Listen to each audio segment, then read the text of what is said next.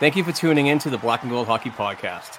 Please subscribe to our weekly Boston Bruins hockey talk on listening platforms such as Apple Podcasts, Amazon Music, Google Podcasts, iHeartRadio, Stitcher Radio, and Spotify Podcasts.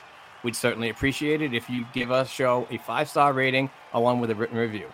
You can also subscribe to our official YouTube channel for a video version of our weekly program.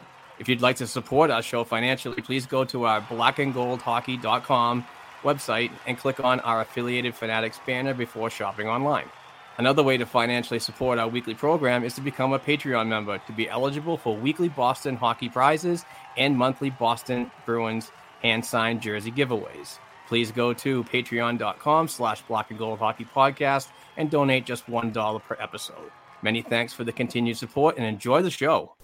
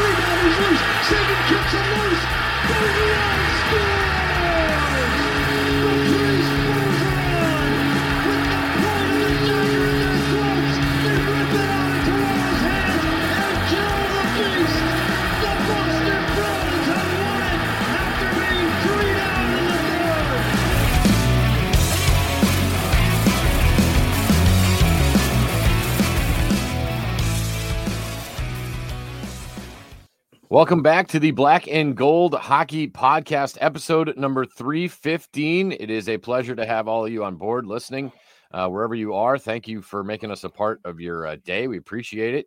As always, Mark Allred here alongside myself, Steve Forni. And uh, it's great to have you here. Um, the show, as always, powered by betonline.ag. The promo code is CLNS50. Um, if you uh, uh, use that promo code, we, we appreciate it. I know uh, sports betting, I think in Massachusetts officially goes live what Tuesday. So um, Tomorrow. Uh, tomorrow, yeah. So so take advantage of Yeah. that if you could. Um, also, don't forget that we have a listener hotline as well 978 504 2727. Day or night, 24 hours a day. You can give us a call, leave us a voicemail on uh, whatever you got, questions, hot takes, uh, whatever you'd like. You can uh, reach out to us and we can talk about it right here on the show. Mark, how you been, my friend?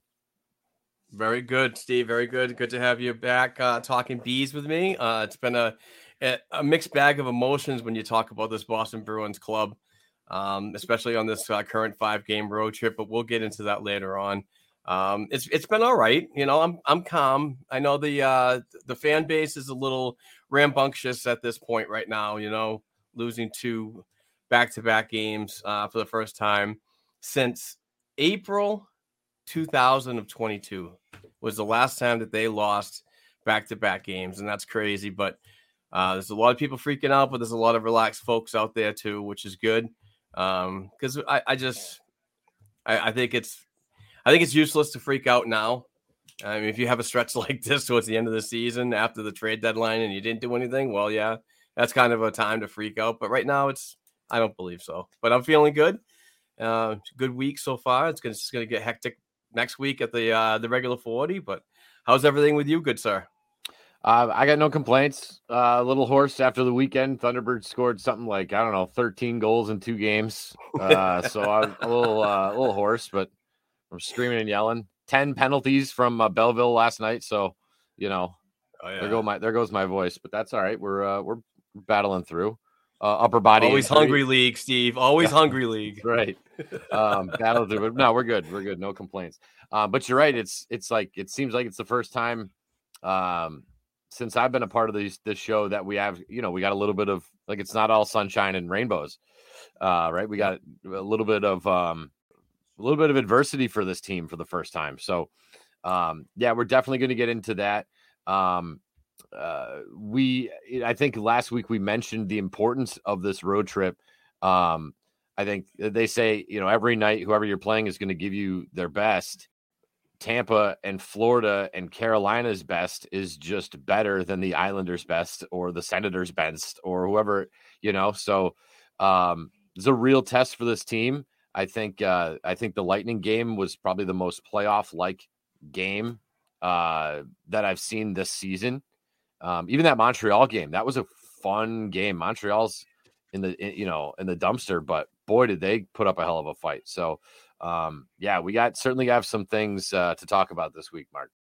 Absolutely. And definitely looking forward to it. And uh, also, if you're a Patreon member with us, uh, please go to patreon.com slash black go hockey podcast and donate just one dollar per episode because it's it's it's a great thing for us. It helps us uh, pay a little bit of the bills around here, the Black and Gold Sports Media Company, but also has a chance for us to buy these great gifts to give to you for just a buck per episode.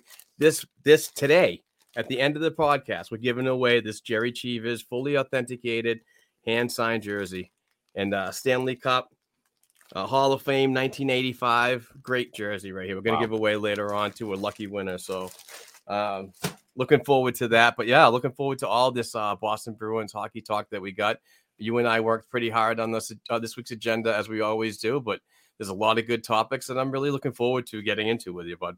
Yeah, it's jam packed. Um, and we we start with uh, what we saw over the last uh, week. They wrapped up their homestand with a four nothing win over San Jose. Again, a, a game that you, you just you got to beat the teams that you have to beat. Um, and that was a uh, that was a damn good performance that they put up against San Jose. Um, they headed to Montreal, got a two uh, four two win. Um, and again, another game, like I said, they just Montreal battled. Uh, they played really well. So, uh, my buddy Sam Montembeault uh, so stood on his head there for a little bit for Montreal. Um, I always loved that kid. Had him on my radio show. He's a great kid. Um, even though Great picture, by the way, that you shared. Great yeah, picture. just I whenever I get the players into my studio, I I would always take a picture because I don't know, especially in that league, you never know where they end up, you know, and Absolutely. it's Dryden Hunt out in Colorado or Jacob MacDonald or or Sam Montembeault or Bobby Farnham. Loved Bobby Farnham. Of my favorite absolutely. Yeah, that guy was a freaking uh, buzzsaw, man. Yeah, he was something else. And a lot of fun to No, interview. but that You get- picture, that picture was a solid flex, though. I love it. I appreciate it. Yeah. Um, but he played well. It's nice to see Sam play well. Um, he's having a nice little little career for himself, and he's from Montreal, so um, it's always good to see there. Do you ever have that where where you because you're an AHL guy like me, where there's guys where you uh you kind of secretly root for, and then all of a sudden they end up on Montreal or Toronto or the Rangers, these teams that you just like can't stand, and you got to root. You Oh, kind yeah. of still rooting for them a little bit. Absolutely, and, and mine is definitely uh, like Anton Blidh. He was such a just a really really great guy, strong character. Um, you know, good good with the community, uh, but just uh, just talking to him, he just gave it to you. You know, as it is, as a player should be very respectful uh, to the media, and uh, you know now it's just like it's so hard to root for him uh, when he's out in uh, Colorado bouncing in between the NHL and the AHL. Uh, That's why I'm glad our our affiliate in Springfield is now out of the conference because when we were with Florida, you know, Bruins play the Panthers. All of a sudden, I don't know who I'm rooting for. Now it's like St. Louis, and they stink anyway. So let's go see what Nikita Alexandrov can do for the you know for the Blues. But um, that that's Hey. what happens when you love the A. not to go off topic, but a little NHL talk. I'm trying to plan a freaking road trip, right? So i- on February 17th, the Providence Bruins play at home, but then they have a road game in Hartford, and then they come back on Sunday for a home game to wrap up the weekend. So I was going to go and rent a hotel all all three days down there, but I was also going to go and go to Hartford and see if I can get press credentials to cover a game there. And I find it absolutely crazy that the Amtrak train only runs three times down to Hartford from Providence each day. So that's just so so stupid, and it's so close together. That's Yeah. what it, it creates my my mind in a pretzel. And it's like, how are these places so close together, but there's not more opportunities to get there, get to Hartford early, support the community, go have breakfast, go have lunch, grab a beer, you know, and then freaking head up to the freaking press box in the in the in the XL. So I was kind of disappointed that I, I wasn't able to like figure out a plan to get there, but whatever. I I- think eh, again off topic, but I think that's something that uh that we really need to address, sort especially from the political side of things. Like we had one senator out here in Springfield that's been pushing east west rail, and I know that people in Boston are like, we don't care about connecting a train to Springfield. Well, of course you don't. You're not coming out here. You guys don't come out here ever. We would like to go out there. Uh, I would love to hop on a train in Springfield, go to a Bruins game, Red Sox game, whatever it is, and come back. Hell, I'd love to be the PA announcer and not have to uh, just hop on a train, get out there, hop on a train, come back, sleep a little bit on the train, and not be, you know, gluing my eyeballs Exactly. open at, at eleven forty five at night on a Tuesday. Um, exactly. you're, you're right. Hartford, uh, Providence, Springfield, Worcester, you know, th- they should all Yeah, sort right. of be um, a little bit more. We should have more infrastructure to get around from place to place. And again, you, all these people talk about bike lanes and all this other stuff. Well, let's hook up the train, and that way we can get rid of some of the traffic. You know, but exactly. that is bizarre. Three times is just is just not enough.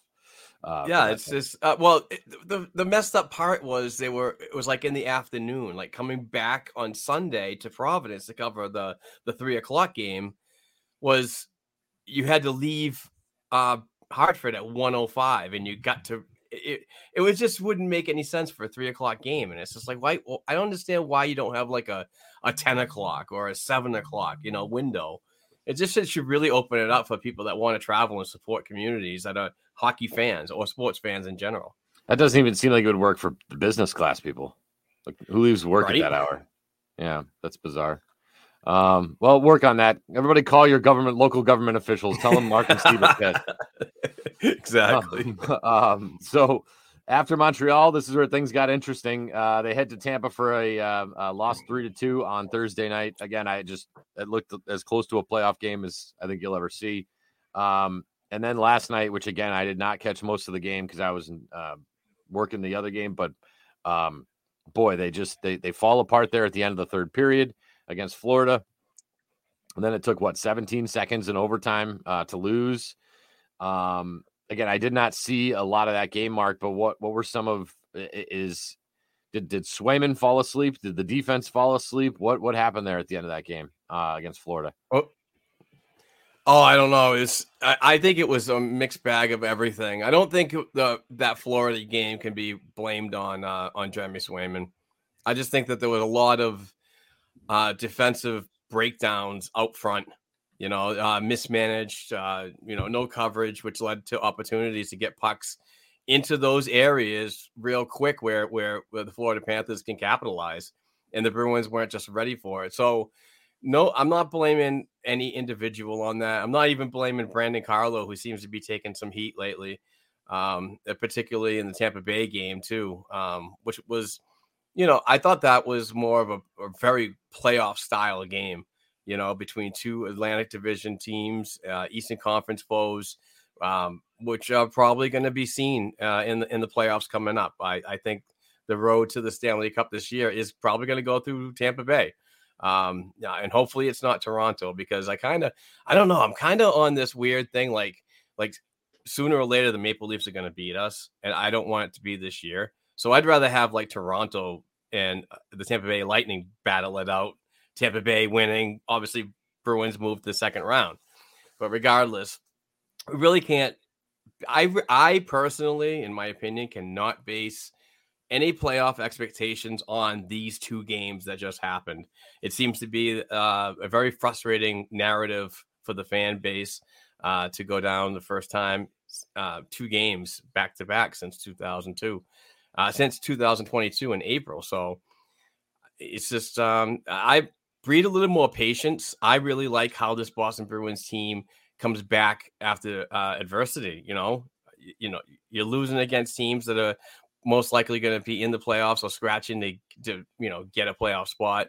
So, um, I think we're going to be all right. I I think Carolina tonight is probably going to be a, a big test, and, and I think that it, it should be a, a wake up point for the the um, Bruins uh, bench bosses, uh, including Jim Montgomery, headed by Jim Montgomery, to really get these guys going and you know fight through whatever's going on. So would it would it surprise you if they lost to, against Carolina? Because this the, the overall thing of the Bruins lost three in a row seems to scare people, but in reality, this I think is going to be the hardest game of the stretch. They're right behind us in, in the Eastern Conference. Would it surprise you if they lost tonight?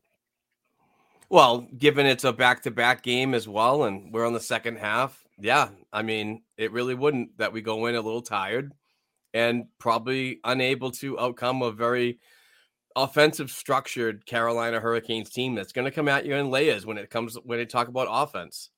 You know, and the, the defense is pretty damn good too. And uh, goaltending, I don't know. I, I, really haven't heard much of of what's going on in there in goaltending. I think um, that Andersen kid is. I don't know if he's injured or not. I, I, remember they had a is it is it Pyotr Kochenko or Kochenkov or something like that. I remember him from yep. last year. And he's pretty good. That guy's yeah, pretty good. Yeah, he's playing better. Um, uh, Antti Raanta is their other goalie. Um, does look like Freddie Andersen. Freddie Andersen's nine and three on the season. Uh, so there is that. I just I always whenever I think of Carolina, I don't know what it is. They just their their back end seems huge. Um, and that was before yep. they got Brent Burns.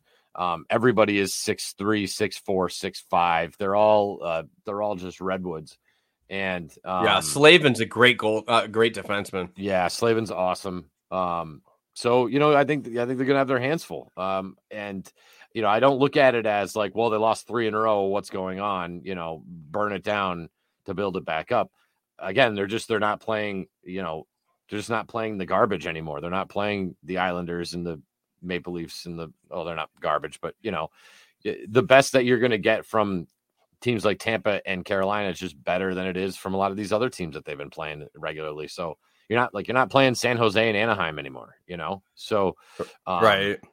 So I think it's a big test. I think it's a, it's a good test, but also if they lose again, I'm not losing my mind. And it's nice that they have all these points stashed up from the beginning of the season. They got this nice, big, comfortable lead for these exact op- uh, times for when you know you, are going to eventually lose three in a row. You might even lose four in a row, five in a row. Might happen, but it's not panic time because you do have, still have all those other points stashed away in the bank. So um, let's hope they can get it done. But if they don't, I don't necessarily think it's the end of the world. Um, we do have a couple of things here we wanted to mention real quick uh, as well. Uh, Boston Bruins equipment manager Matt Falconer reached uh, a thousand game mark. That's awesome. I don't think people realize the importance of the equipment manager, whether it's skate issues, stick issues, um, making the players comfortable with their own equipment and handling and who's handling their equipment.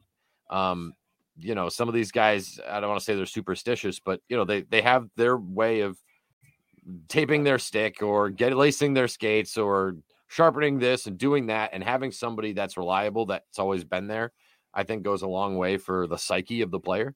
Um, so congratulations to uh, matt falconer thousand games that's pretty awesome. Yeah it's amazing and and the story um, uh, on NESN and the you know congratulations he got a box with his family which was awesome uh, kudos to the boston bruins for you know doing that and recognizing the efforts of of the people behind the scenes. Um, some of these people are just amazing people, and you know, a lot of scouts, believe it or not, even in minor hockey and so on.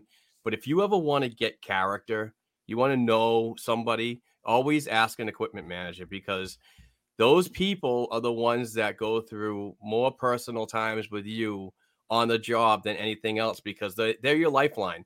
Equipment needs, sharpening uh, skates, all that stuff.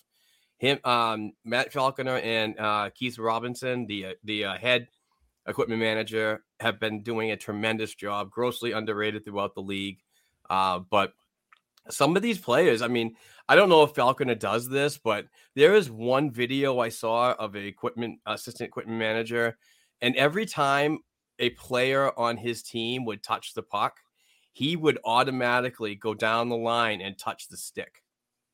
And if anything happened to that stick, he was ready to get it right out on the ice for an opportunity uh, or and not to lose an opportunity. And that is just like real mental, you know, stuff when you preparedness and so on and being right on top of at a second's notice. And um and, and like I said, those those folks like Matt and, and so many others behind the bench uh, behind the scenes just don't get just don't get enough uh, recognition. So it's good that they get to this point of a thousand games and get recognized by the team, and not only that, the league. Yeah. Oh, and you know, we see it maybe once or twice a year. Uh guy stick breaks, flies past the bench. Here comes the equipment manager over the bench with the stick. He gets the stick, goes down, t- gets the pass, and scores. And then the bench loses their mind. You know, they're hoisting him up like he's a king. You know, um, That's money on the board, baby. Yeah, That's so- money on the board. um, you're right. And in Springfield, we had a guy, uh, Ralph Calvinese, who was here for, you know, I don't know, 45, 50 years. I mean, he was here forever. oh yeah. And same thing, it's that reliability. Like they always just they want their guy, you know. Um, so that's great. And yeah, the um um the team did a really nice thing for him too, which you know we can expect. The Bruins seem to be hitting a lot of these milestones, and I think the front office and the organization is handling it about as well as you would like, you know, for a fan and as a player.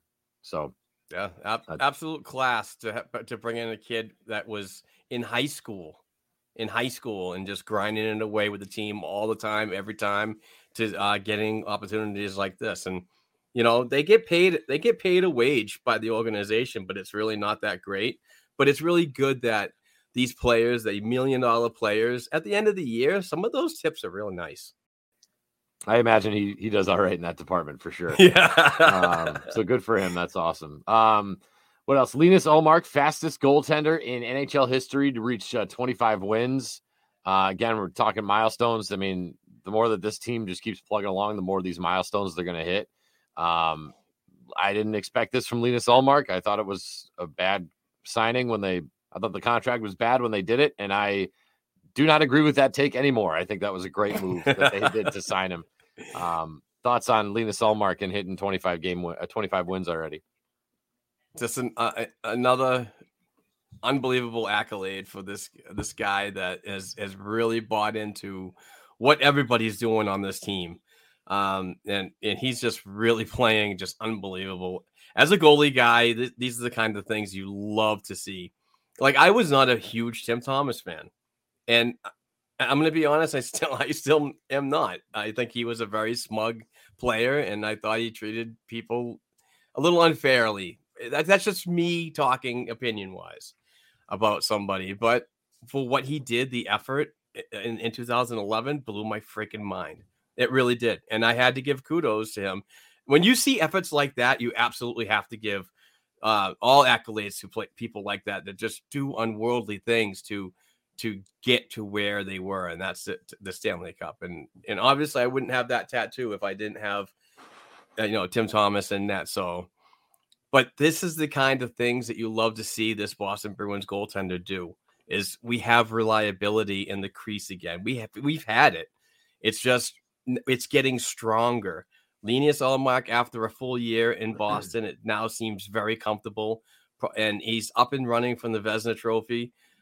It's just a, a- a- this is just an unbelievable accolade itself uh, in a in a season that is probably going to break records. Hopefully, like we said, if we if we do a little bit of a stretch here of losing, it's not that great, but it also it, it's also going to do a little bit of damaging to possible, you know, end of year accolades when you're trying to get to a hundred, uh, you know, 136 points, you know, and break a record or whatever.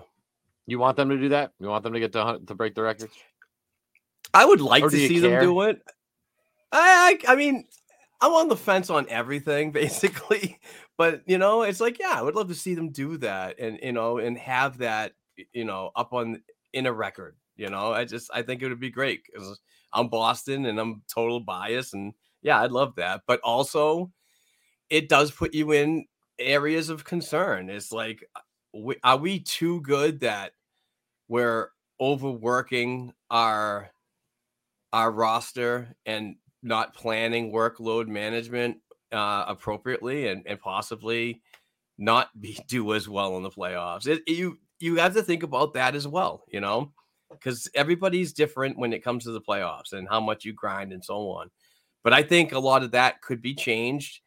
I, I just think there's a there's a piece or two that we're missing, and it might be the physicality factor that you know, especially against uh, Tampa Bay, you know, the other night, you saw that they grinded just a little bit harder. Maybe we need maybe we don't need the Horvats out there. We don't need all these high profile centers and wingers. Maybe we just need the Pat Maroons or or somebody else, the the Blake Colemans to come in here and just be that pain in the ass in the playoffs. And maybe that's the only thing that they address. Maybe it's not that far away that we have to go out and blow up things with a Horvat. Maybe take a couple steps back when you're thinking about your future to get a player like that, but still give up minimal assets before this trade deadline and grab somebody that's a grinder that that we've seen teams like um uh, the Tampa Bay Lightning and and and obviously the Carolina Hurricanes have uh, to get them to uh, places that they've been to in their organization, and that's higher in the standings, and obviously a longer postseason run. Would love like a Ryan Reaves to throw on your fourth line, just just to keep things interesting. I mean, but, you know, if that's and maybe if maybe that's, what, it- they wanted AJ Greer to be, but I just don't think he fits that that role, uh, not consistently. Right. No, I can agree with that. They wanted somebody that's a little bigger and and you know, and he did have a really good year offensively in Utica the year before. Um, you know, but I think that his size, grit, and his offensive capability were very attractive to the Boston Bruins. And and at that price, I think it was seven hundred fifty thousand for one or a two year deal. So it was uh, that was a I think it was a solid signing, but it's just for that. I believe he was also signed for the fact that that he was an insurance policy to our younger assets. Like the younger assets have a chance to create a roster spot for yourself, but this guy right here is going to be challenging you for it. You know, hmm Yeah, definitely. And, and I mean, we talk about um as we talk about the physicality, you know, um, and I want to find out from you what you noticed, if anything, from Marc Marc McLaughlin. Uh, played ten minutes last night uh, against Florida, um, but uh, Trent Frederic goes down. Um, so there's a guy that I think has been dependent on to be physical. At least he has that in his toolbox, and uh, he goes down. So there's something else that we're gonna have to to figure out. But before we get there, what are your? Do you notice anything last night from Marc McLaughlin's game? small impacts that he was making. I don't know if it was, I don't know, a bit of nervousness and so on being the first game, or just trying to adjust. Um, I I, I kind of wish that he would get a little more consistency. I just don't think it's going to happen because just the fact is that he was the ex- brought on the road trip as the extra forward, and I think that this could be the only game he gets into on this road trip um, until they come back home against Washington, a long ass time away. Mhm. Uh, but with more time and you know more a little more trust from uh, Jim Jim Montgomery, I think that he could really be more of an impactful player. I just don't think that he's going to get get enough time to really showcase that skill. I just think that this was a back to back situation, and they wanted to rest Joona and well, I'm probably saying his his name wrong. That that's been changed, but uh, That that Yeah. that, anno- that annoys me because the, the you know the pronunciation guide always says one thing, and you know Koppanen. Everybody's making fun of Jack Yeah. Edwards. Nope, that is how it says it in the pronunciation. Exactly. Koppanen. Um, and so it's Koppanen now. Like uh, Koppanen, Koppanen, Koppanen. yeah, Um, yeah. But you know now it I'm looks just like rolling. Yeah, I assume Frederic's not going to play tonight, so now we're going to have to see both of them. I assume it's going to be McLaughlin and uh, Koppanen. I haven't seen any update on Twitter yet about about Frederic. Um, so um, I don't know. I, I hopefully it's not. It was more pre- precautionary to take him out last night and maybe just rest up a little bit. Um, but get him taking him out of the lineup. You you you minimize that uh, that physicality that he can bring.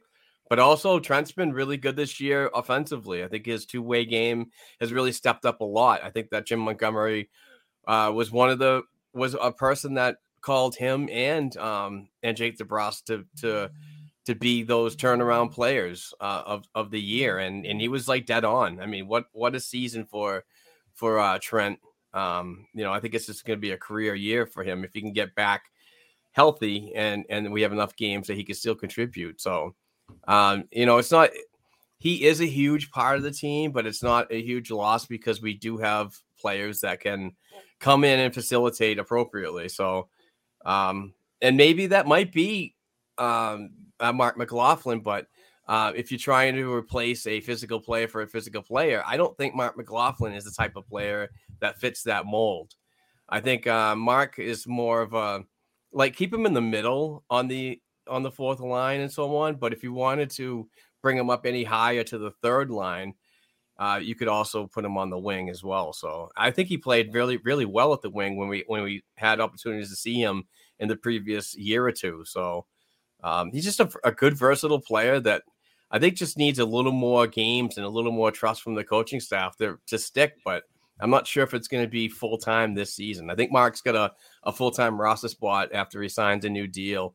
Uh, I think he's uh, RFA with uh, arbitration rights this this summer. So if he gets a new deal, I think he could definitely get into, you know, a maybe possible right wing. If uh, Fabian Lysell is not exactly ready, I think he could fit right in for a departed Craig Smith.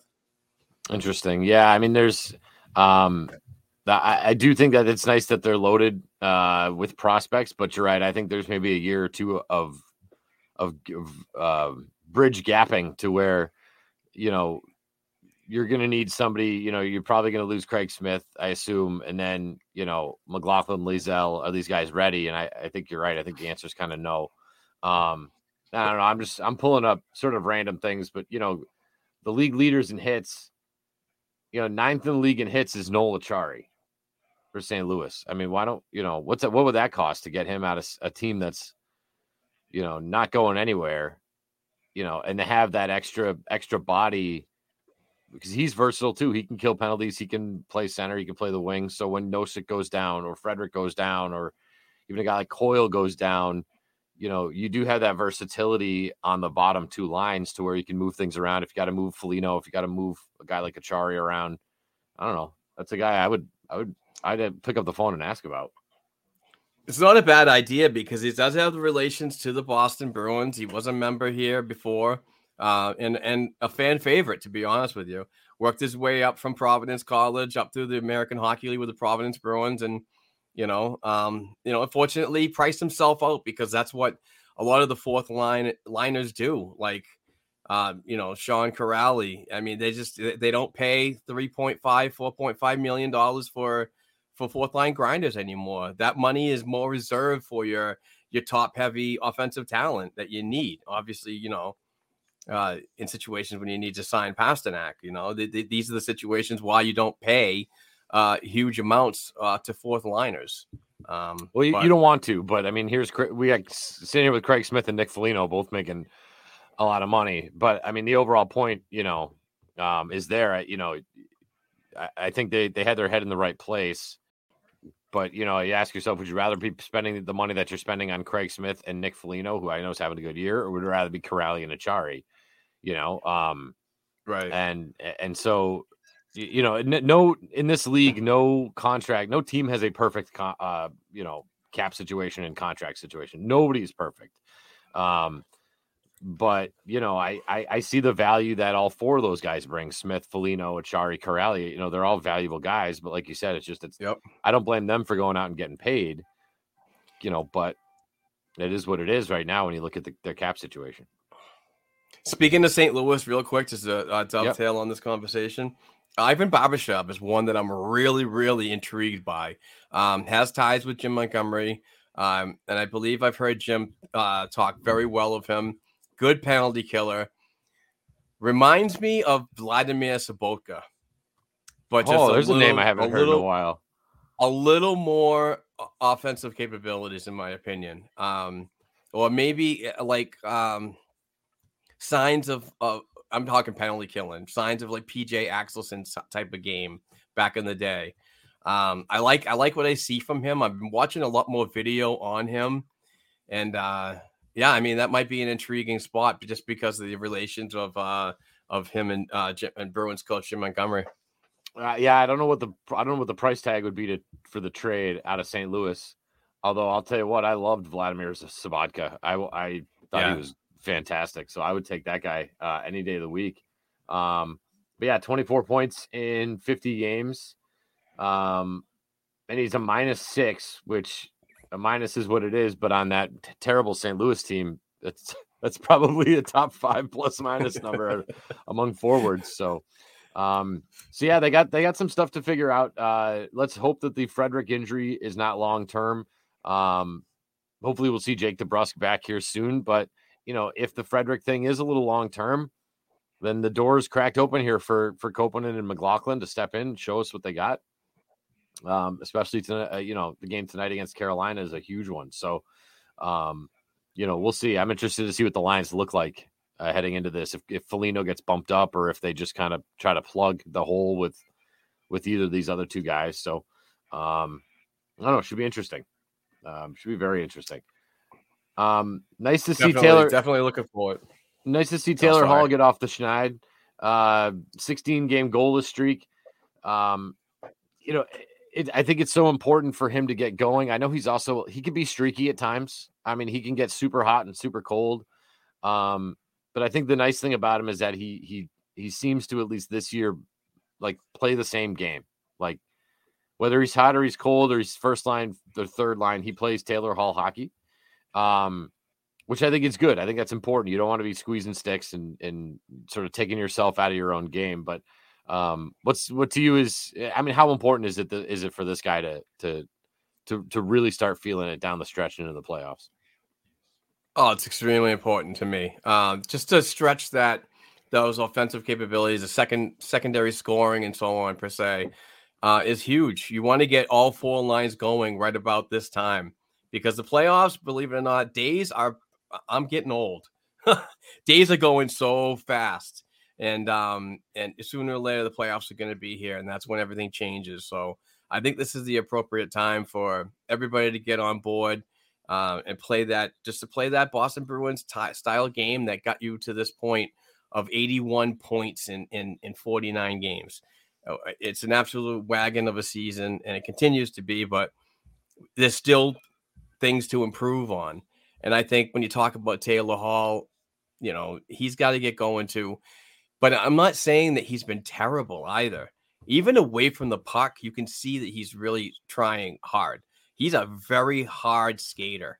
And that guy grinds it up the ice and back and forth, especially on the back check lately. This season more than other any other. And I'm not I'm not saying his his history in the NHL because I didn't pay much attention. But as he's when he became a Bruin, and then you know up to this season, I'm just seeing more effort from him. You know, offensively getting it down there, but the hustle getting it back um, and, and and back check appropriately. It's just been really fun to watch, and and you know people see that. That's the grind. Those are the impacts that he can make in, in um, on a team every night in and night out. But we know his offensive capabilities can be better, and we know he can shoot like the best of them. We just need to see a lot more of that, and and just to stretch that the whole thing out. I'm not saying he's bad. I just think that there's things to uh, continue to be working on. Well, I mean, quick story. I, I always people ask me what the difference is between the AHL and the NHL, the biggest difference, and I always say it's as they'd say in a car commercial, how fast you can go from zero to sixty. And the NHL guys can get to top speed at about a stride and a half, and the the AHL guys maybe takes two or three two or three strides to get where they are. But my very first NHL game I announced was in Brooklyn for the uh, Islanders, and they played New Jersey, and my the my first wow moment was one of those times where Taylor Hall was standing perfectly still and he went from standing perfectly still to a million miles an hour in like a half a stride and I just like I just have never seen that that level of yeah I mean it was like a it was like a it was like a Corvette it just he was gone um and and you're right he's a he's a super hard skater and I I don't I don't think he be honest I don't think he he has has back checked over his career or taken as much pride in the defensive part of the ice over the course of his career. And I think that this is something new with this team. Again, I think it's when you watch guys like Bergeron do it and you, you know, you watch these other guys do it, it eventually it becomes ingrained in you. And I think that's a big part of it. But um, you know, I, I don't think he has a chance. I, I don't know if I always had this impression before he got here. He was kind of like a moody guy. You know, he was just moody. He just I don't feel like playing defense today. I don't feel like doing this or that and the other thing today. I don't feel like playing on this line today. And maybe that was just my unfair perspective, but I don't see any of that from him um, since he's since he's gotten here. And and if that was something then it looks like it's been fixed, probably by the locker room that we have here. Yeah, but exactly the locker room. You just said it, and I was gonna uh, reword it and say culture. I think the Yeah. culture changes players like him that might have had that attitude. Like I'm playing on the Arizona Coyotes. I really and I'm making nine million dollars a year. I really don't give a shit kind of attitude. And I'm not saying he was doing that, um, but you know, when you get here, things need to change. You know, you come into a locker room with Bergeron, Marchand, you know, and you know, even Zdeno Chara in the room back in the day. Those are those are moments that you you see that hey, I'm here for the better, but I'm also here as a family member, and we got to work together for a common goal. You know, we're not individual efforts here. We're we're a team. We do things as a team. We win, we lose. You know, that whole culture I think changes players like high caliber players like Taylor Hall um, that that do want to win, but also can play a really damn good uh, role in this league as a 31 year old.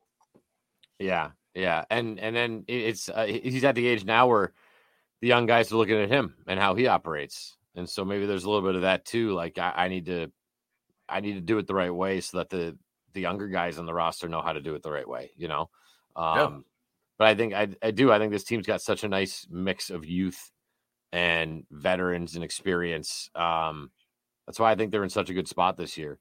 Um, if we take a look here at Craig Smith, um, I think he's. It's nice to see Craig Smith back at it, playing playing halfway decent hockey. Um, more so than anything, if we are going to trade this guy, I just think it's so important to have him on the ice playing and showing a little bit of productivity. I think that if they just sit him on the ninth floor every game, there's no way they can move him. Um, but what are the chances that a guy like Craig Smith can get hot here? Maybe somebody somebody's going to bite on him. This is a good possibility, you know. Um, you know, scouts do do the due diligence and they go to practice, you know, see how how- how hard he's working on the ice out there, uh, trying to earn a spot every night. Uh, because I mean, he is earning a spot now, but you know, early in the season or, not too long ago, it was just you know he was getting spot starts here and there because of his play. Um, but no, this is a great time for him. You know, kudos to the player for overcoming some uh, some demons. You know, got a good goal the other night, a nice, nice snipe. And but we just need to see more consistency of him because yes, he's helping the team. That's the first and foremost.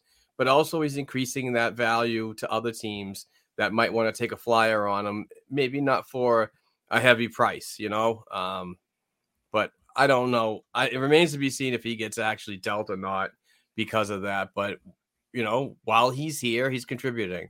He's still a valued member in that locker room by his teammates.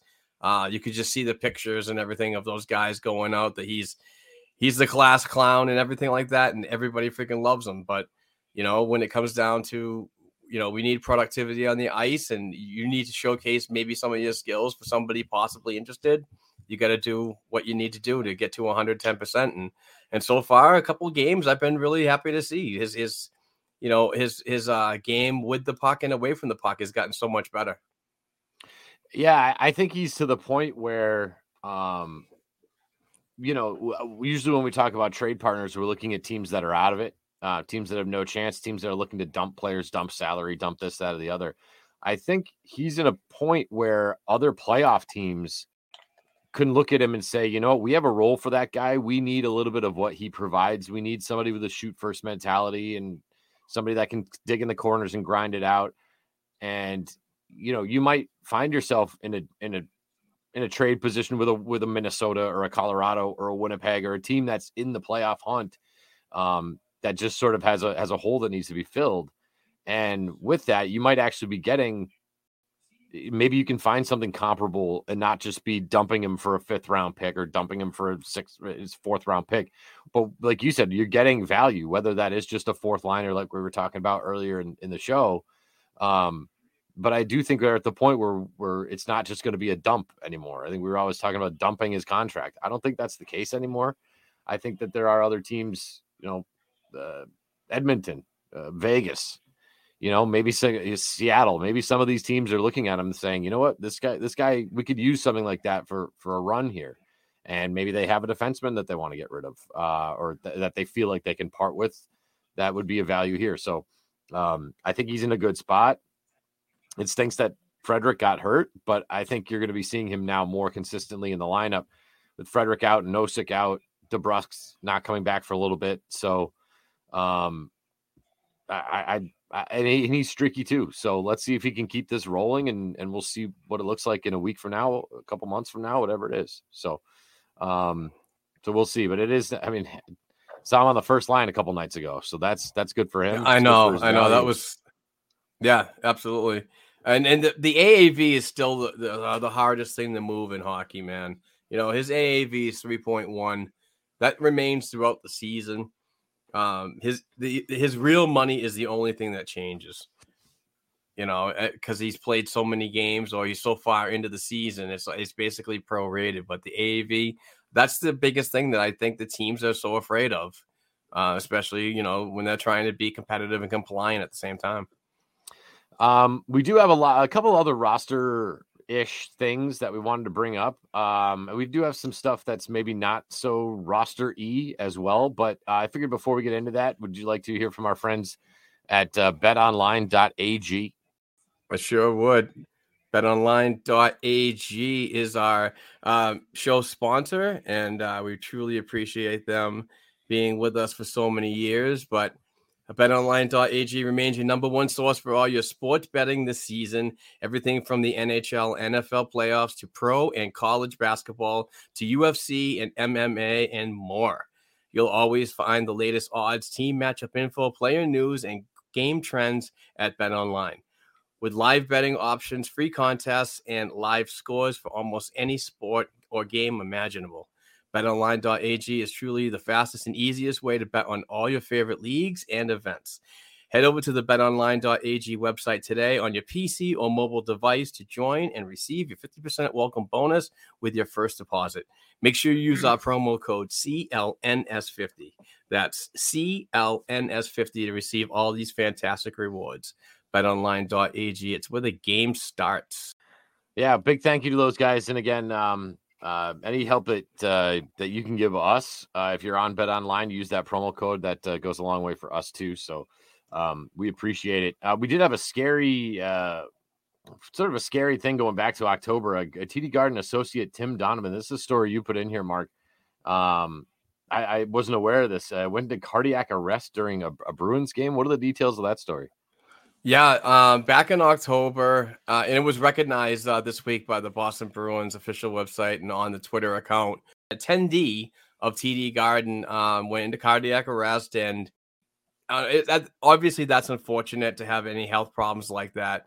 Uh, it seems like Tim's all set and he's and he's recovered, um, but the immediate response from the fans and people around him uh, was absolutely tremendous um, on time for, with life saving um, abilities, and um, you know kept him going until uh, the um, the professionals, uh, healthcare professionals, EMTs, whatever you want to call them, uh, came in to take over. So. Uh, last week there was a, a suite that was rented. I'm not sure if it was provided by the Bruins or if it was provided by TD Garden. I think it was TD Garden because he is an employee there, but brought those fans back into the suite with the gentleman that that had the cardiac arrest um, health issue and uh, and kind of like celebrated uh, and and to say thank you. Um, but this is just important for it's like like a public safety. I don't do this often. I, I do the uh, you know during the holidays and so on, not drink and drive and so on, but. I do want to promote the importance of CPR in situations like this. You could really help another human being out there that is struggling um, at, at, a, at a you know an emergency moment. So, uh, you know, just learn the way of CPR, and and if you're if you're available to help, don't be don't be shy to lend a helping hand when you're trying to keep uh, keep somebody going. You know, and moments like that where where you know fans were just not trying to go get help they were there to help i think is the biggest biggest impact that i got out of that whole thing so kudos to everybody i'm glad mr donovan is doing better uh, with him and his family I mean, it, you, we've talked about it a little bit since we got since COVID started, and I don't know if it's COVID related, but cardiac arrest. just keeps keeps to seem to keep popping up in places. Uh, uh, local people, national people, football players. It just every cardiac arrest. It seems to be happening all the time now, and it's scary as hell. And um, the fact that we, like you said, it's it's very s- simple in terms of just learning how to properly administer CPR can just be such a game changer for for people when you're in that situation, whether you're at a game or in the middle of a Hannaford's. So, um, Yep. you know, just just having the simple life skill is is huge. And you know, again, when you're a parent, they teach you how to how to keep a baby from choking. They keep you teach you how to keep a baby, you know, how to administer CPR on an infant. And you know, we should all kind of have that skill set to use on grown uh, grown adults too, because um, it's scary and it's it's a weird time we're living in, and and um, it's a very simple skill that can really go a long way. So, um, yeah, Yeah, kudos to and- everyone in and- attendance. Definitely important that if you do you, you know how to use CPR or you're going through training to use CPR, p- please call 911 first before administering any help. Don't administrate help and then call 911. Immediately make that phone call and then go to aid. Yeah, definitely. Well, um, shout out to everybody involved with that situation. That's scary, and it's nice to know that. Um, nice to know that people can people can help out in those situations. Um, well, let's lighten it up a, a little bit here after that, and uh, and ask whether or not we think that uh, Patrick Maroon is just a big baby. Um, you know, I I I admit I'm not really the biggest Jack Edwards guy. I I like. I, there's certain things about his broadcast I like. There's certain things that I don't like. I, I think we're I think he's been here so long that we're at the point where we understand that when the puck starts bouncing towards the goal, he's going to call it a tumbling muffin. And that when a guy So starts annoying. skating really fast, he's going to say he's got a bee under his bonnet. And that when the crowd is Oh. chanting, he's going to say, "Let's go Bruins!" is the chant from the sixteen thousand in attendance. Right? He he has Oh, these uh, quirks. so- Go ahead. Yeah, the coin, the coin that's rolling home to you. Oh my god, so annoying, so annoying. I just so this is what I, I think. I think we're. I think he has so many of those that are so predictable that I think it's starting to drive the fan base a little crazy. Um, his overall call, I think, is good. I just think he's got those little quirk things that, again, it's it's been so long he's been here that they're starting to drive people nuts. Um, oh, it definitely sets him apart from everybody else. but I mean, I this so I I played I played the the the Pat Maroon thing for my everyone keeps talking about how this is like a high school drama. I played it for my high school students, and my high school students were like, "What was the problem with those comments?"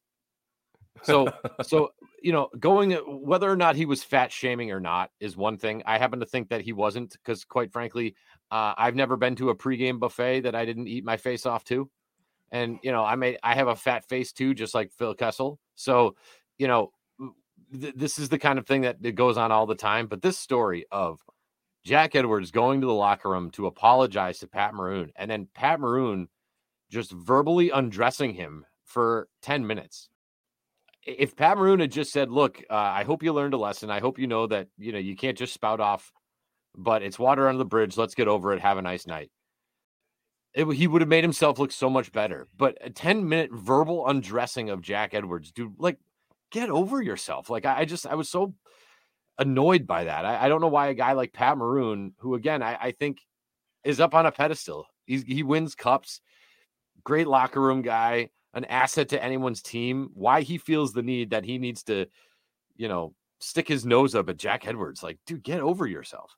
Yeah, yeah, it was kind of. I, I I didn't like it personally. You know, uh, the attack at first. Like when I heard it, I was like, "Oh, that's gonna that's gonna ruffle some feathers." It would have been. I I just assumed. I I assumed Pat Maroon was going to try to fight everybody uh, that he could, and then I just figured that Jack Edwards would not say the name Patrick Maroon at all. He would just refer to him as number fourteen all night, which I thought would have been great. he was just like, and you know, here's Stamkos over to number fourteen. Oh man, that would have. oh, that would have been great. But again, he's you know, give Jack credit. He just sat there, took it, and moved on, and something Pat Maroon didn't do. So I that was that was a, a story for there for a couple days again. Um, and I, I think that we're we're all getting a little too sensitive. I think that fat shaming is a real thing, and I don't think that was necessarily fat shaming. But um, anyway, um, just a weird a weird situation there this week. So it Um, was. um, we did hear from Commissioner Gary Bettman. and I gotta I gotta be honest. I this Bally Sports to me came out of the, came out of nowhere. I always thought Bally was a, was a fitness gym. I don't know when it turned into a Me like too. Bally's total Me too. Like I don't know when they became a network. I remember those commercials back then. Yeah, Bally's Total Fitness. Yeah, and then all of a sudden it was like a like a sports network. I'm like, why do they have like workout instructors? Oh, they're a oh, TV network. So so Bally Sports is is is going out as quickly as they came in. Yeah, yeah, it's so frustrating to hear as as hockey fans in general, not not you know particularly Boston Bruins fans. But yeah, when we need cap space, this is something that is just coming out of left field because for the past 2 years, you know, we've we've we've gotten through the uh the pandemic kind of sort of and we're regaining funds that we lost in that and the salary cap is starting to climb from that. But and we're all getting excited because there could be like one year next year it could be just a million dollars but then the year after that it could go up to four million dollars well now this whole thing puts a wrench in all of that thinking because Bally sports is is apparently a bigger player than any of us all thought. Um and they're in some pretty significant markets. I'm not sure but i think they're in 12 markets right now and it does affect the the salary cap believe it or not. They're doing bankruptcy and gary bettman and, and uh, commissioner john daly say that um, we don't have any hard facts on when or how or how much will go up or decrease hopefully that doesn't do that um, but obviously th- this news is kind of good because we're only, I believe, 33 days away from the uh, the NHL trade deadline. But that also figures into factors of you still need to resign Pastrnak. Are you going to have enough money to do that? You know, if we're not getting an, um, an, an increased bump and so on, those are avenues you have to explore as teams. Like, are we can we can we physically make this trade without the repercussions of we might not have any money next season? So a lot of general managers around the league are probably thinking about what what's going on right now, and the league not knowing a hard number of what what could be lost in this bankruptcy. Um, but yeah, it's just a just one out of left field for me. I I really didn't. I knew Bally was was an up and comer, eh, but I just didn't think that they were this big that it could put such an impact um, on the on the salary cap and, and and future funds for the NHL moving forward. Was it? Do you think it was a bad? I mean, easy in hindsight, but was it just was it a bad investment by the league? And I, I mean, I don't know if it was an investment, but a, a bad partnership with the league. I mean, did they not? Did they overestimate the sustainability of this Bally? I mean, I, I just I don't know why you wouldn't stick to your NBCs and your, you know, your Comcasts and everyone else. Like it just seems like they, Well, it's a bad investment, I guess. Yeah, uh, it is true. That's a that's a valid thought, and I, I don't have an answer for that in the articles that I've read about it or what I listened to about Gary Bettman. Um, but I just think that I think that there were dollar signs that were seen, and and maybe some of the thought of this this could could potentially happen was just one of those things that we'll we'll address it if it does. We just need the money as soon as possible right now uh, played a big part in it. Maybe they just didn't do their due diligence and, and figure out is this a rep is this a reputable company that's going to be coming into our league and representing us? You know, like much like they do with owning a team. When you when you file for you know registration of a team and so on, the background checks are are intense. You know, you have to have the capital, you have to have all this all this money, and you have to prove it. You have to prove all your assets and everything to get a, a an eight hundred million dollar freaking NHL team in the in the league, and they do the due diligence by that. So I, I would hope that they were smart enough to do the due diligence on this and not just see, you know, five hundred million dollars in in in, uh, in funds that were coming at you. Um, you know, it's almost like it was so unpredictable about the oil prices in Canada. The same time that they signed that huge deal with with Rogers Sports, TVG, and and and um and I think um somebody else years ago, and and then that killed the freaking salary cap back then because it could have gone up like 10, uh, 15 million if the if the Canadian dollar was stayed um, at the same. But no, that that took a tank, and and so did the uh, profitability of that long TV, that five year TV deal. It's strange. I mean, I know it's sort of it's super convoluted, and we certainly don't want to give anybody ice cream headaches talking about uh, money and stuff. But um, I don't know. I don't know why these major company. I mean, the NFL is going to Amazon, and the NHL is going to Bally Total Fitness Sports. So I don't. Yeah, I just I don't know what, where they're missing here. But but I do want to add that um, uh, Jeff Marek and and Elliot Friedman. I know that that's your buddy, my boy. they both said that this also opens up an opportunity for individual teams to to um, gravitate to their own viewing market, and I think that there is uh, plans in place that the Boston Bruins and, and uh, and other teams throughout the NHL would be sole proprietors of their own streaming service which would also mean that you're not playing in markets around the U- United States. A lot of Boston Bruins fans are in Canada, out west in, in the United States, down south the United States. We are everywhere. We're like bees that fly around. But the sad thing about it is some people pay for these streaming services that are outside our market and they don't get to see these games. They're blacked out because they're not in a certain market. But these people are paying for access to view these games, which I think is absolutely wrong. I believe that this will open up an opportunity for everybody worldwide to watch these games without being in a circuit market. So I think that's a step forward. This might be something that a trial and error, like, hey, yep, we made a bad here, but we need to advance here. Right. Well, I mean, it's good for us for us in our market because the Bruins, let's say they wanted to make their own Boston Bruins TV channel, you know, we uh, as as I can tell from the commercials, we have no shortage of companies in Maine that love to come out and throw mon- TV dollars at commercial revenue. You know, streaming numbers and streaming services are a lot easier to measure than your typical cable channel and your Nielsen ratings and things like that. Eh, so streaming stuff is easier to track. So if you if you're the Bruins, that's great. If you are the LA Kings, uh, the Arizona Coyotes, yeah, I just it, it the numbers aren't going to be good, and, and, I I don't see a lot of uh, uh, you know a lot of companies knocking down the door to be advertising on the Coyotes broadcast network or whatever it is, and I think that that's where teams could get into uh, some serious financial trouble, or you're just going to see games with no broadcasters or broadcasters getting fired on a regular basis or you know get layoffs and things like that. So.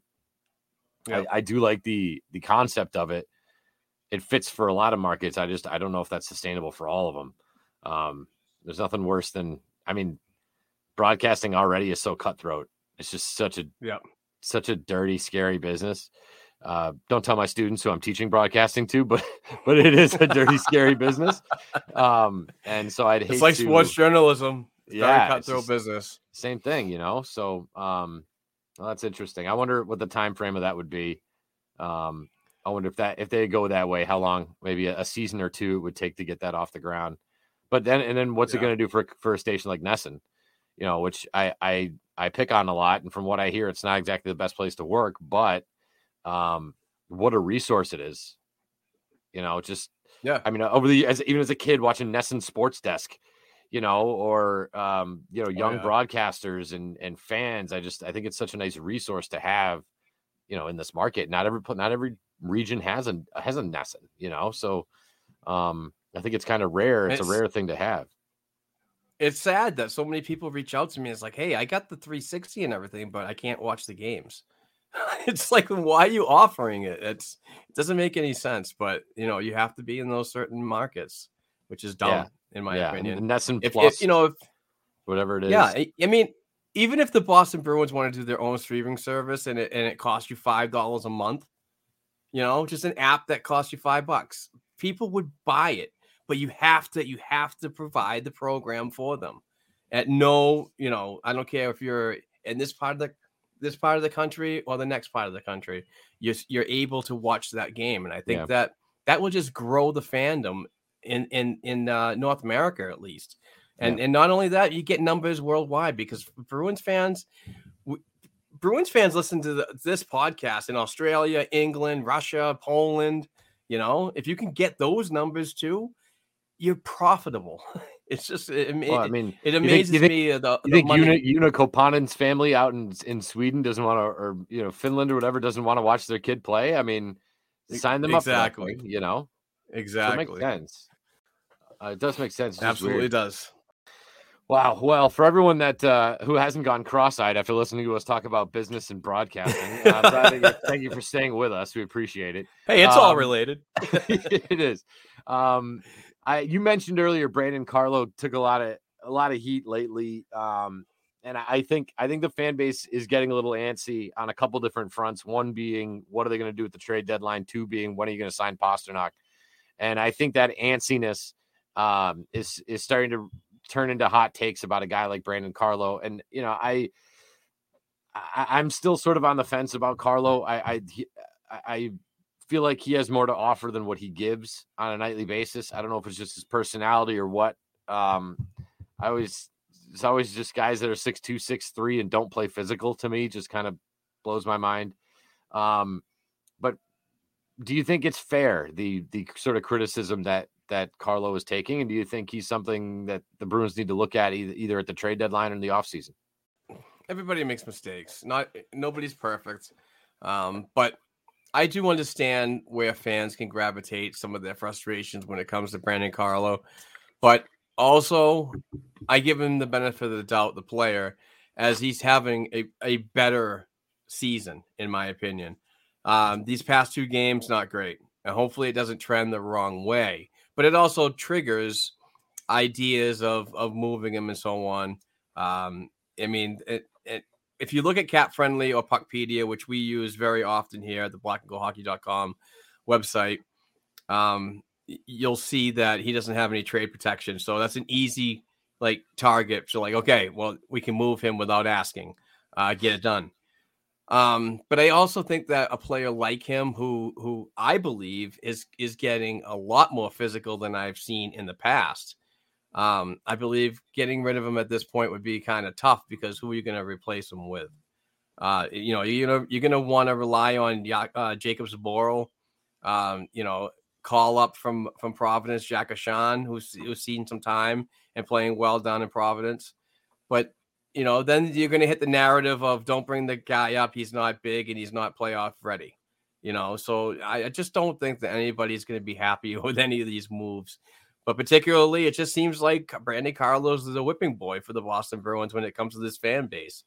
A lot that um, they gave to Karask. You know, I think that eh, somehow the the the focus has shifted to Brandon Carlo, where he's he's just getting a lot of it. You know, and um, you know, and and it, it- Jeremy Swayman's also getting some heat as well, and I think that he's been playing really good. And, and you know, last night's game was, or the game before that was not not very good, but it was also wasn't his fault. But I mean, fans are freaking pointing fingers all over the place to nitpick, um, you know, bad times in a season that could be record breaking. Well, that, I think that's what it is. I think that things are going so. If if your team is playing so well that you're nitpicking Brandon Carlo and Jeremy Swayman, then you're in a pretty good spot, right? I mean, Yeah. you're you're if if your two biggest concerns are Carlo and Swayman, then you don't have any concerns. I mean, let's be honest. Um, I, I'm I'm kind of like you. Um, fir- first of all, if you don't like Carlo because you don't think he's physical enough, um, the other options are Jakob Zboril, Mike Reilly, or Jack Ahcan. Neither one of those three.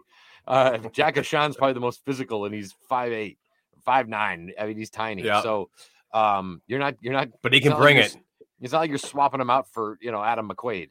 So Right. um I, I'm I'm sort of like you. I think that at this point they need Carlo strictly from a numbers perspective. And I'm you know, if I have a concern, it's that we don't the, the Bruins don't have enough uh resources behind two guys in particular, Grizzly and Carlo, because those two guys always seem to get hurt later on in the year. And you know, whether it's the playoffs or it's just late in the season, you know, now we're talking to the, you're what you're going to give Connor Clifton 25 nights, 25 minutes a night. You know, you're going to move bump up Derek Forbort, you know. So I think they're I think where they need help, in particular at the trade deadline, is the seventh D, the sixth D, the seventh D, the eighth D.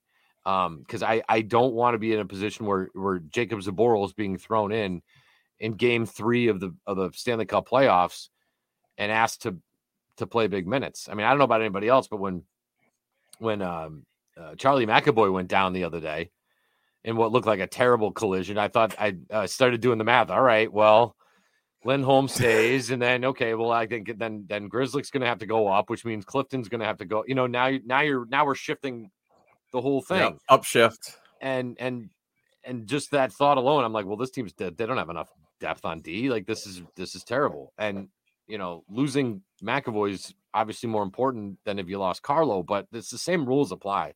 You don't want to be heading into the playoffs with with your seventh and eighth D as is currently constituted. And I think that it it's it's gonna be um that's why you brought up Luke Schenn. I think that's a great a great idea. Um, you know, but I, I think they had this issue last year, and I, I always loved a guy like Jake Middleton, who I think went to where Minnesota. Um, Yep. Boy, but Yep. you want mean, you want tough, you want young, you want cheap.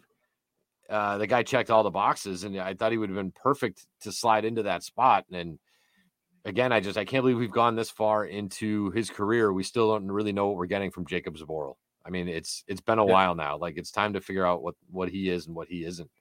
Um, but I, I I'm starting to get a little concerned about the depth on the back end. Yeah, and you're absolutely right. It's like, and that's what a lot of fans have gravitated their narratives to as well when it comes down to the trade deadline. Is we need to get a little bit nasty in the back. You know, you they need to they need to go out and find that option that Jim Montgomery can match. You know, so in a first in a first round series, uh, the first game, you know, he doesn't go out with a player like Luke Schenn but this and and you know they lose three to two in overtime. The next game that you could put that player in there and and figure out where where your deficiencies are in that first game. Was it because you were grinding on har- harder than, or the the opponent was grinding harder than you? You could put those players in there accordingly, and um and I think that he would be a great fit. And his his AAV is under a million dollars. I think that they can they could work with that right now and not have any worry about you know Pastrnak and so on because that that's an extension that doesn't happen until next season. We're talking about this year. I just think that it, it it's a good move. If you look at how physical this guy is, and he could drop the gloves, he could get big hits.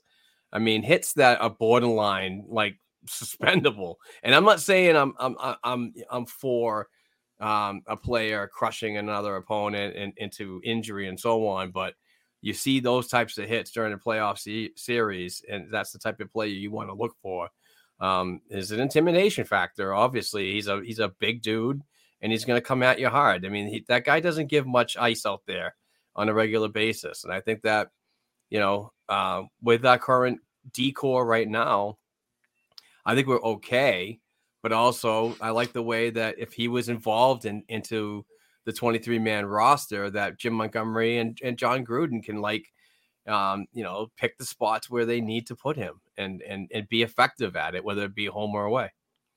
Yeah, and sometimes it's even just after the whistle, and and you know somebody grabs Mar somebody grabs Marchand or Bergeron, and or or somebody lays a hit on on your top skill, and yeah, and there's no there's no real face wash. There's nobody going into them and you know giving them a little a little shot in the back or you know sometimes that's how teams impose their will on other teams is is by sort of going at the stars and getting a little more physical with the stars. And if they don't have that kind of protection, which again doesn't necessarily mean dropping the gloves and and curb stomping somebody, but sometimes it's just simply grabbing them and say, look, you don't touch that player. And if you do, I'm going to pound your face in. And that just sometimes that threat alone is enough to um to sort of ease that that will that the other team is trying to impose on you. And so so, so you know, big hits are great fighting is great too, but just somebody that can stand in front of the crease and say, "Don't you dare think about touching my goalie. Don't you dare Yep. think about you know going after my stars." Sometimes that's really all you need. And right now, I don't, you know, as much as I love McAvoy, uh, Lindholm does it a little bit. Uh, Clifton, I think, does it, but he's so he just doesn't have the body for it. He's just so small and wiry, and I don't think people take him seriously. um, Yeah, exactly. but I think a guy like yeah, you get somebody like Schenn, you get somebody like that Middleton guy, somebody who's just big and scary and mean looking, and not afraid to smash you around. I think they tried to do that with Josh Brown. Like that's more Josh Brown's yeah. game than than anything. Um, the problem is he's just such a liability on the ice. He he can't really work with yeah. it. So no um, kidding. so it'll be interesting. It'll be interesting to see what happens here at the trade deadline. I'm I'm um yeah I'm I'm more apt to go to go on the back end of things than uh than the forwards. Um so let's see here. Boy, we are uh, we're sort of pounding through stuff here. Um oh, I guess one other thing on that topic. Um can we talk real quick about Mike Reilly cuz I we talk about how Mon- Jim Montgomery likes to play this new style where there's a little bit more defensive freedom. Defensemen can go up in the play, they can get more involved offensively. It, it just sort of surprises me that Mike Reilly hasn't worked out to this point. I don't know if he's like maybe even gotten enough of a shot to prove himself, but his game seems to me to fit perfectly into what Montgomery's trying to do. Um, what do you think, especially with the money and you know, you put him on waivers, nobody wants him. If nobody wants this guy, at what point do they bring him back and try to get him in the lineup and, and see if he can make an impact? I don't know. I think that I think his AAV is another thing that that is is um is hard for uh, a guy like Evan Gold, the capologist for the Boston Bruins, to to fit in and so on.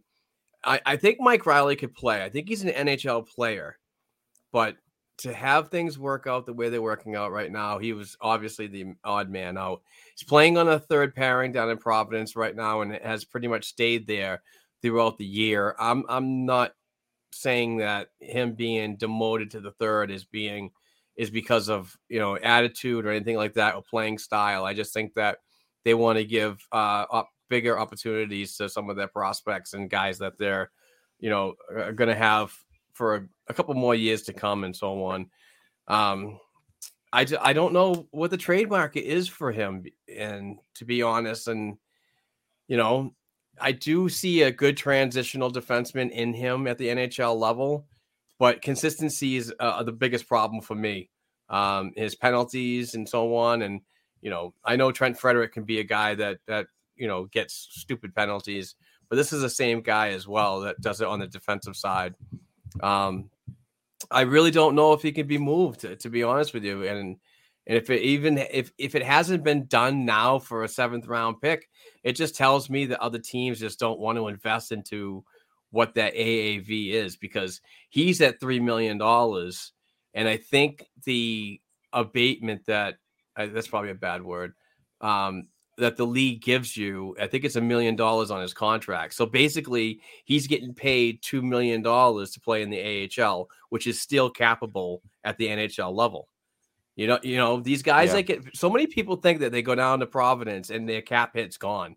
It doesn't. It stays because they're they're a certain age, they're a certain UFA level, and so on. Where you know you're getting paid NHL money to play down there, but the league does take back a, a certain amount, certain percentage of the contract.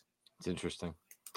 Yeah, I, I, uh, yeah, I just I, I surprised it hasn't worked, and from what I've seen from a guy like Zboril, um, but I mean, again, yeah, it's always about the money. That's why I like you, Mark, because you you always get your eye on the money, and some people just think it's like uh, it's like firing up EA Sports and just making trades and call ups on the Xbox, and it's just it, it, doesn't really work that way, unfortunately. Um, That's why I call myself a fence guy because I I kind of like look at both scenarios. I see the I see the uh, you know asset in a player currently on this team or in the organization, but I also see market value and where where a player could you know fit in elsewhere or here. Right. No, it's good. It's a good way to look at it. Um, I do know that we have two calls on our listener hotline. Uh, and again, folks, you can give us a call anytime, day or night, uh, 978 504 2727. Um, if you have a comment about the show, you got a, you want uh, a comment about the Bruins, you have questions for us, hot takes, anything you got, we're happy to take them and we can play them right here back uh, on the podcast. We could talk about what you want to talk about. Uh, but we do have two calls uh, lined up. Mark, I don't know if you want to uh, fire those off and see what the people say. Absolutely. And always ladies first. This is Gail from New Hampshire, and Gail works for us at the uh, Black and Gold Production Sports Media Company. Uh, currently out, I don't know exactly where, but I know she's covering, uh, she's been covering the uh, Bruins alumni games yesterday and today. So hanging out with hanging she's out with out Zdeno Chara. That's what she's doing. hanging out with Big Z and all those uh, Bruins alumni all over the place. Uh, but we, we thank her for her uh, her contributions at the company and um, and obviously these weekly calls. She's been a she's been our like Maria of Watertown um, here at the Black and Gold Hockey Podcast. So we love it. But here's Gail. Hey guys, it's Gail from B&G Productions. Um, my question for you this week is, how do you think the irrational Bruins fans um, can get out of their own way when they're trying to blame everything on the last two games on Brandon Carlo, and how people are starting to panic just because they've only had just now the first of this season two losses in a row. I look forward to your answers. Have a great day, guys. Yeah, it's a great question, and we we touched on it earlier. It uh, it's it, we don't live in a perfect world, like I said before. Everybody's going to make mistakes, but what I do like about it is is how the t- the team surrounds a player like that, still part of the family, and so on. And there's much respect, much much respect in that room for a player like Brandon Carlos. So I guarantee nobody in that room is saying it's his fault. We need to get rid of him, and so on when you are the league uh, with the team rep for you know the league and so on uh, when you talk about uh, uh, he's a representate ah i can't say that word he's the boston bruins team rep for the union that's what i meant to say so when you have that role you're highly regarded in that room so i don't think there's any freak out per team uh, coaching staff and so on when it comes to brandon carlo but yeah, I mean, I could definitely see the two games could trigger some some pandemonium about about how he shouldn't be on the ice and how he should be traded. But I also see a lot of a lot more of his impacts this season than his mistakes, which continue to make him an asset on this team moving forward. So just got to remain, just got to stay healthy, you know, and that might be something that people gravitate to. Is like he's he's soft, he's glass, he's Hal Gill on on skate just I, I, don't pay attention to the narratives like that, but I just want to, you know, winning is a winning is uh, is everything that I'm about, and if you do it as a team, even better. Yeah, I, I think in terms of the fan reaction, I think uh, with all due respect, I think it's in our nature up here. It's the the weather in the winter, the weather's too cold. In the summer, the sun, the weather's too hot. We just we're always complaining. Uh, we are a complaining part of the world. That's why so many good comedians come out of the Northeast is because half the best comedy is just people complaining about the world, and that's what we do yeah. up here. So you know, I think that you know, going back to pre two thousands, and this this was the city of losers, um, and so I think that that that's still ingrained in us. We're going to find something to complain about when you're as hot as the Bruins are, when you are playing as well as the Bruins are you will still find something to complain about. And like I said earlier, if if Brandon Carlo and Jeremy Swayman are the two biggest issues, then you don't have any issues. You're you're fine. So I think that uh, especially here in the Twitter world we're living in, uh, people are going to complain about. They'll find something to complain about. Um, except Celtics fans. Celtics fans are just always like, "Wee, everything's great. The Celtics are awesome. Yay!" Uh, Bruins fans aren't really built like that. Uh, they always want to find something to complain about, and that's not don't take that the wrong way. I'm sure somebody will complain about that now, but um, eh, that's just just sort of in our in our nature, and and unfortunately, like you said, it was Tuukka Rask for however long. They don't have Tuukka to throw stones oh, yeah. at anymore, so maybe now exactly. Carlo and, and and Swayman are the guys to throw stones at, and um, like you said, I'm sure it's not affecting the locker room at all. Absolutely. Thanks for the call, Gail. As always, I truly appreciate it. This is uh, Duncan from Hartford, Connecticut. And Duncan, please get on board with me and contacting your legislation and getting more getting more train rides from Providence to Hartford. I need to travel more. I need to do more road games. So uh, this is Duncan from Hartford. Thanks for the call, Duncan. Hey, B&G boys. It's Duncan from Hartford. Um, I noticed that the Bruins have called up Marc McLaughlin for this upcoming road trip, and obviously you, Joona Koppanen's been playing a little bit. Um, I'm curious to hear what you all think on why they have kind of abandoned Jacob Lauko. Um, he played pretty well at the start of the season. I didn't think he played his way out of the lineup, but they seem to be giving these other guys a chance. Uh, would love to hear your thoughts. Thanks. Great question.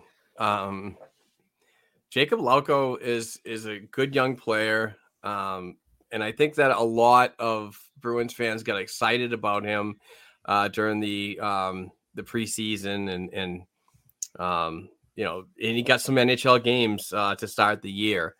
Um, you know, and he did earn it throughout the preseason, but I think one of the reasons why he got into the lineup was for the salary cap reason. Um, you know, Nick Foligno and some others got waived, uh, and everybody thought they were going down to Providence. So Evan Gold and Don Sweeney did their magic and brought a guy like Jacob Zboril up.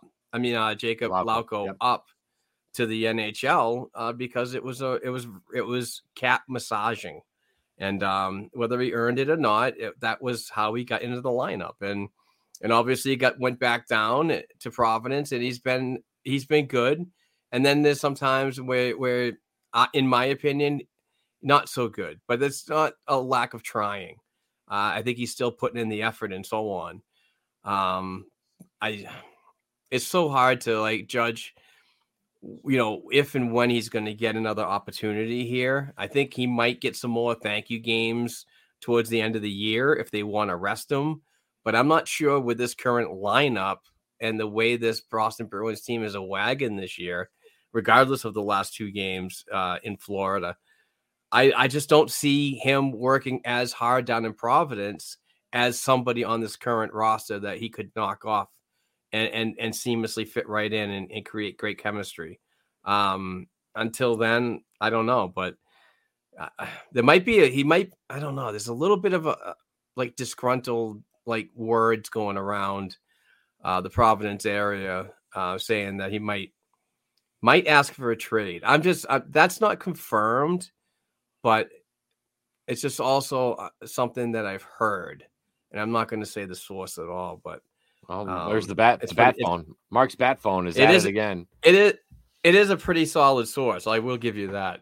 And you know him, but um, I just, I kind of have a feeling that he might be Jacob. or oh, uh, Jacob Lauko might be looking at the landscape of this current Boston Bruins organization and probably realizing he doesn't have a great fit here for the future and and might want an opportunity elsewhere to to work in a another NHL organization where he can maybe start off in the AHL and climb as high to the NHL. So I think the path to the NHL might be better for him elsewhere. And I hate saying that because he's a he's a great kid, he's a hard worker and so on. But you know, you just got to put two and two together when you think about mid-level prospects like this that are are knocking on the door, but for some unknown reason not getting any chances. I mean, I, feel like we had this. We were having the same conversation last year about Anton Blidh, who I think had the same kind of frustrations, and I think that's part of the reason why he didn't sign back here was because he wanted that fresh start and a new opportunity and a new team and and everything else. And this seems, uh, based on what you're saying, Mark, seems like it's kind of the same idea that, again, looking at the landscape, looking at you know being a third round pick and just looking around and saying that I you know I don't think this is going to be the best spot for me um, that wouldn't surprise me at all. Um, uh, you know, and again, you you know the the probably sort of uh, pipeline better than I do. That just seems like it's it's it's the way. Is maybe it's just not really working out the way he wants it to here. Not that he stinks or isn't playing well. It's just it's not the situation that he's looking for.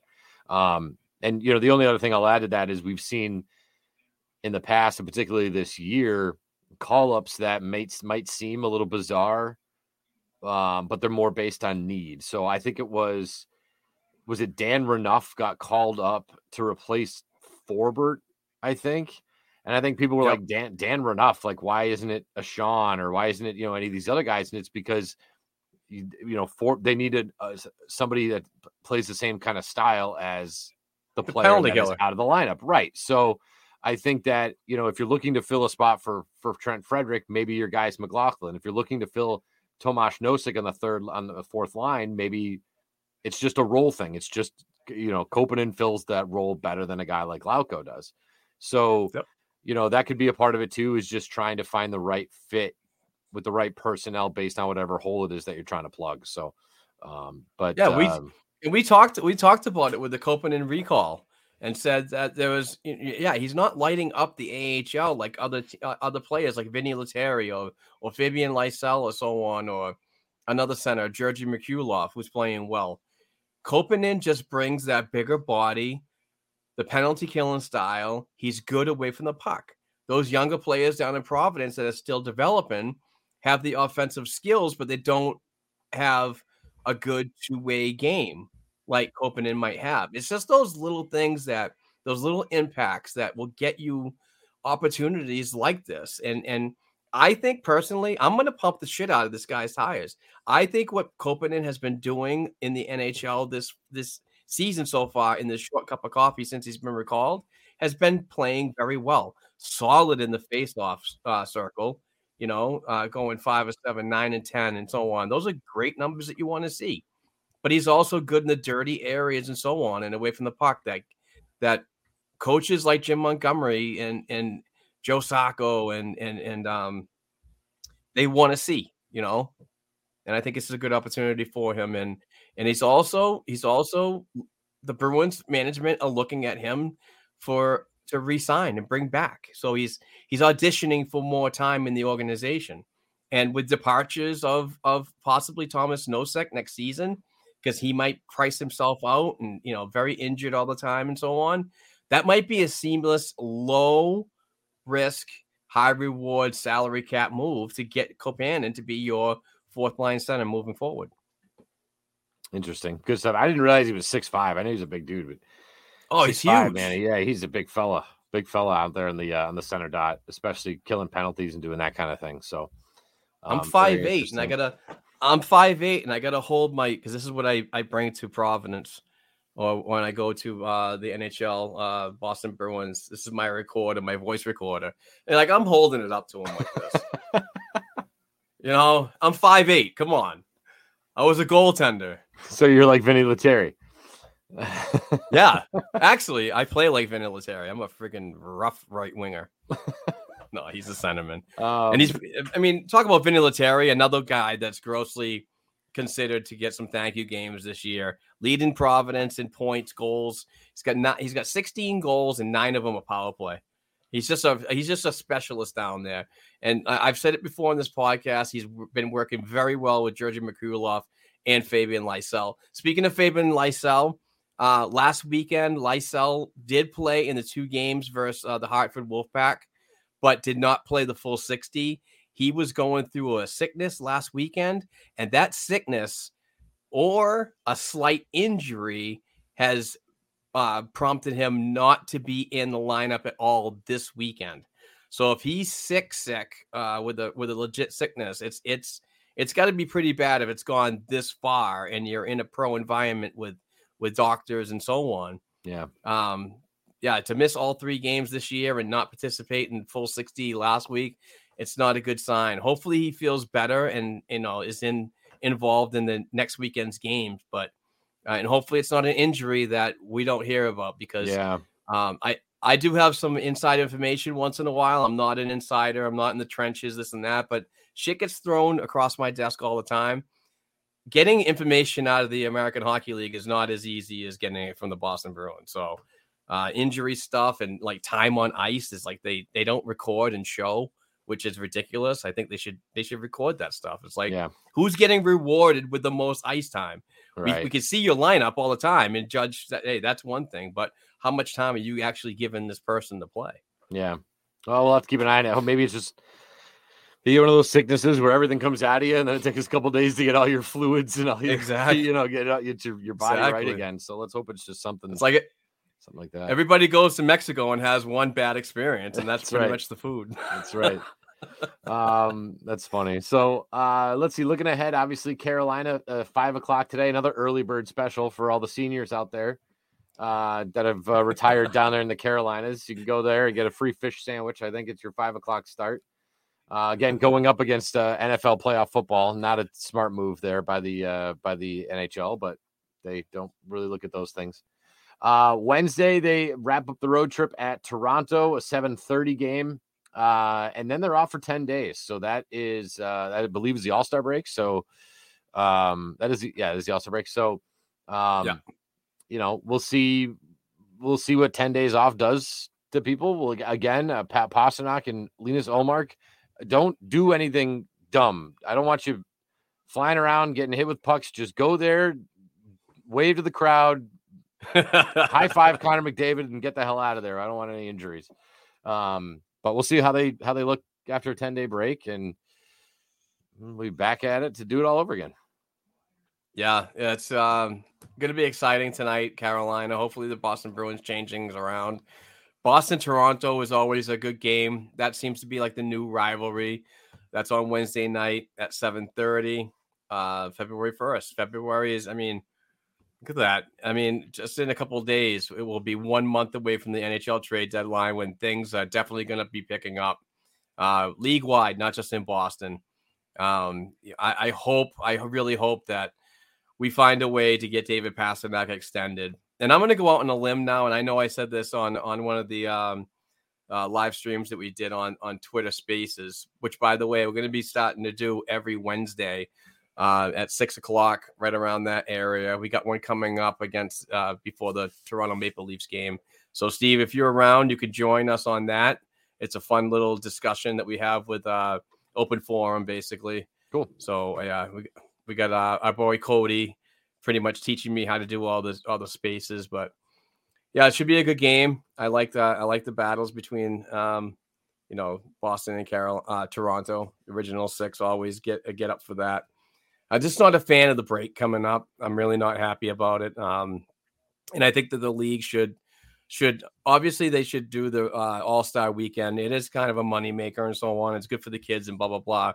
But this like bye week or whatever you want to call it, this whole like week off should be like done better when it comes to scheduling. Like let's let's put this in the in the in the time frame of the holidays where players can go home, relax, and and and have an extended stay uh, from Christmas to the New Year with their families, and then come back to work. You know, it's shit like this that bothers me that we have so many back to back freaking games this year when you you could relieve that by not having these outrageous freaking 10 day breaks. Yeah. Uh, 10 day breaks. It's like it's it's maddening. And I'm speaking as a Boston Bruins fan that needs my hockey pretty much every freaking day.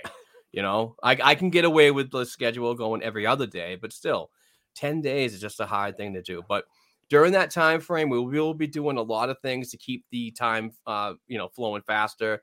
We will have some opportunities for uh, Twitter spaces to come up and interact with the fans and and you know take questions and so on. So all good content coming out of BNG for the next uh you know Oh, yeah. couple weeks, months, and, and years. So we're growing here. As Obviously, if you want to, uh, obviously, if you want to um, start a podcast, you want to do a YouTube channel, uh, you want to become a website writer, check us out. Send me um, an email at Black and Gold Productions uh, LLC at gmail.com. Uh, write write a cover letter. Tell me your experience. Uh, we have credential. We have media credentials for the NHL, AHL, East Coast League, um, and we cover everything from the NHL down to the prospects worldwide. So if you're a prospect guru, if you're a history guru, if you like doing alumni events, come work with us. We'd love to have you. We have a really we have a growing platform. We are a sports media company, so uh, we would love to have the new talent come through. Even college students, if you're looking for, if you can't afford a four or five hundred a year, uh, a dollar a year website, use our outlet. You know, come become an intern.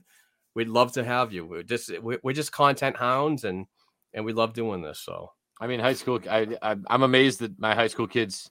You know, I teach broadcasting at a tech school, and I'm amazed at my kids that can sit down and do a, a 45 minute podcast, and they can write articles that are about you know about like K-pop and anime and all this other weird shit I don't know anything about, but they can sit down and do it. You know, um, and you know if you're one of those high school kids who just can't get enough, you know, maybe you want a little help on how to organize your thoughts and how to put it all together. You know, let me know. I literally Yep. teach it, so I don't mind helping out, um, helping out in that form. Um, there you go. so yeah, definitely, definitely hit us up. Um, do we do we have uh do we want to hit Patreon one more time here before we get out of here? Yes, I know, we do. um, we got to. Got to. We got to. yeah. A big, big, big episode. Episode 315. It is uh January 29th, 2023. So that is the end of the month. So our January giveaway of this Gerry Cheevers hand signed jersey, fully authenticated from Boston Sports and Music Memorabilia. Our boy Bruce Sullivan, shout out, shout out, what up, what up. But this winner this month goes to Casey Bowman. Casey is a, a fantastic listener, longtime supporter, uh, listening out in California. So, congratulations. I will be getting this out to you. And guess what, folks? With the 10 days that we have a break, I'm taking a break. So, guess what? I'm going to actually be sending jerseys out finally. So, I have dedicated enough time to get into the logistics of sending um, jerseys out. I, I got to get Hollis out. I got to get um, Michelle Mybell and and obviously Casey's and Dale Lynn. So I have a lot to do, a lot of shipping to do. I did not forget you. I have all the items, but I do want to mention that next month for February, it's a Rick Middleton hand signed jersey, fully authenticated. That this is is, for nifty. February. There it is.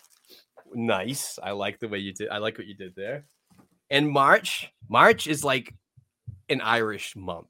You know what I mean? And when I think about Irish months, I think about big, badass Irish men. You know where I'm going with this? Well, I did up until you talked about you know, your love for big Irishmen. No, yeah. Uh, no. Who is the biggest, baddest Irishman that ever donned the Boston Bruins jersey? Mark, I'm We bad. got Mr. Terry O'Reilly. Terry O'Reilly, number 24, hand signed. It's a whiff on my part. Uh, 2,095 PIMs, all inscribed. This is from Boston Sports and Music Memorabilia's Bruce Sullivan. This is going to be for March. And I also have news that I'm purchasing a Shawn Thornton jersey and an Adam McQuaid jersey soon. So we're going to be keep giving these away every month. So all you got to do is sign up. That's one dollar at patreon.com slash black and gold hockey podcast. And we would certainly appreciate that and everything. All our financial supporters, we have over 60 of them. You guys are all amazing. And um glad to give shit away because you guys are awesome.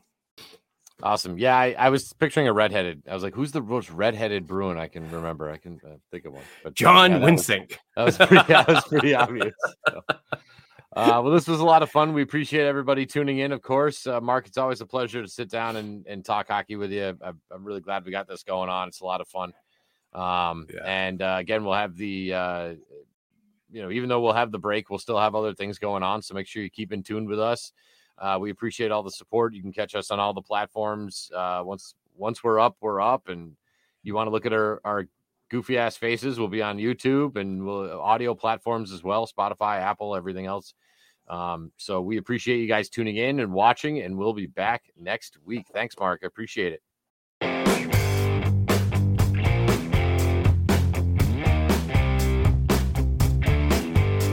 Thanks again for tuning in and supporting this week's episode of the Black and Gold Hockey Podcast. Please give the show a five star rating and write a review on listening platforms such as Apple Podcasts and Spotify Podcasts. If you'd like to contact the show for advertising opportunities or to send us a question or topic idea we should be discussing, please send us an email to black and gold productions llc at gmail.com. Don't forget to share our program on your social media platforms with other hockey fans and follow our Twitter accounts at Black and Gold Pod, at BNG Productions, at Black and Gold 277, and at Kevin underscore O'Keefe 89. Also, please don't forget to check out our official blackandgoldhockey.com website where we cover the Bruins organization from the NHL level down to the prospects worldwide. Peace out.